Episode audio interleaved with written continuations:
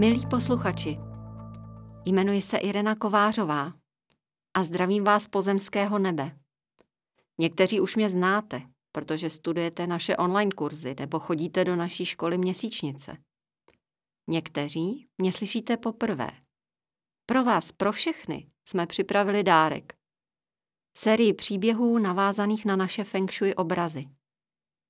Tyto příběhy můžete poslouchat každý měsíc po celý rok. Jednotlivé příběhy prochází jednotlivé oblasti Bagua. Určitě v nich najdete mnoho informací, které vás budou inspirovat.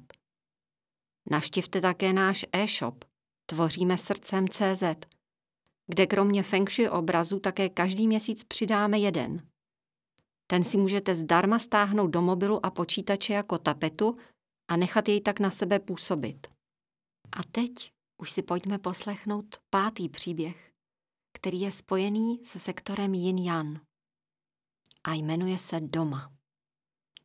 Erika je sedmiletá holčička. Od malička vyrůstá v dětském domově. Její maminka čas od času pošle pohled. Erika přemýšlí, kdy svou maminku viděla po druhé a naposledy. Ví přesně, kdy ji viděla poprvé. Přece když se narodila, jenže to už si nepamatuje.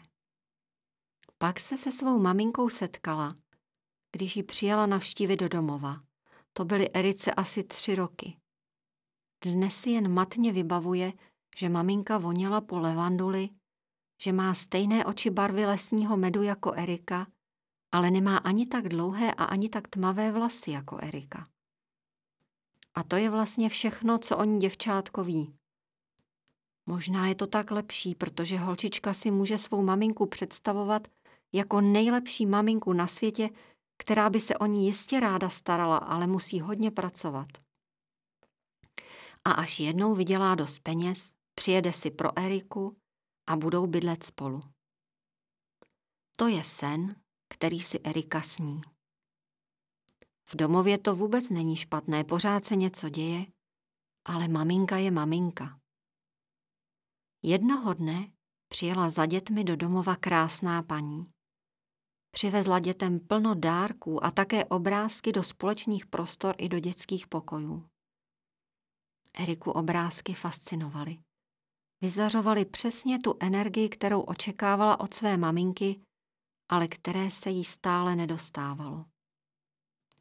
Líbily se jí zářivé barvy, radostná energie i zvláštní tajemno.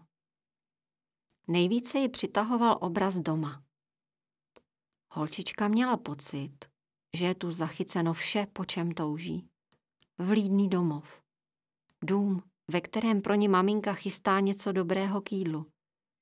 Zahrada, kde si může hrát a kde společně s maminkou pracují i odpočívají a také přijímají hosty. A dělí se o svůj malý zelený ráj s ptáčky a broučky a možná i s nějakým pejskem, kočičkou a slepičkami. Erika doširoka otevřela oči. Uvědomila si, že ji obraz zcela vtáhl do tvoření nové reality, která se může stát skutečností. Děti měly ještě před odjezdem krásné paní napsat své největší přání a vhodit do velké krabice z tvrdého papíru. Tu si pak paní odvezla. Večer si povídali, co si kdo přál. Václav chtěl tričko s podpisem slavného hokejisty, Janička nalepovací třpitivé kamínky na obličej, Romanka panenku s dlouhými vlasy, která bude jen její, Verunka flétnu, na kterou by mohla hrát, Kája velkou knihu o dinosaurech. A co ty?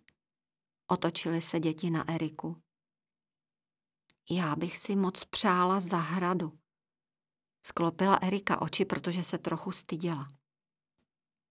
No, uvidíme, která přání se vám splní, řekla paní vychovatelka. Ale děti, chce to trpělivost, určitě to nebude hned. Čas plynul a děti na svá přání skoro zapomněly.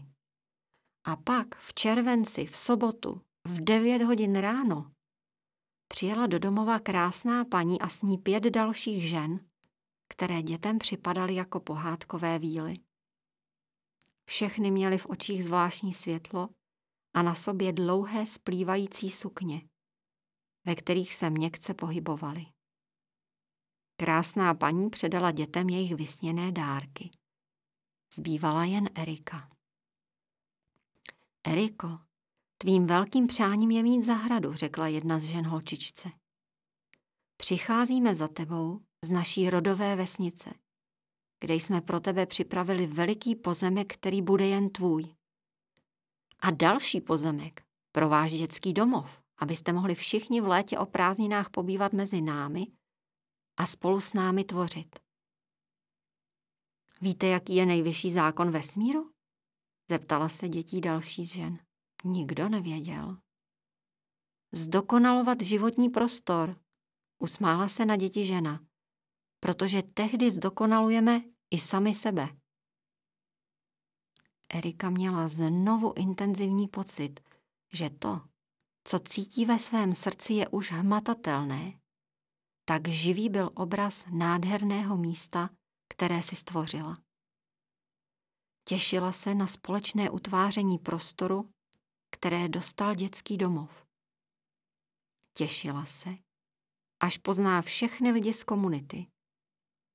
Těšila se na překrásné budoucí, protože teď už věděla, že se to stane. Doufám, že jste si dnešní příběh užili a těším se na vás příště.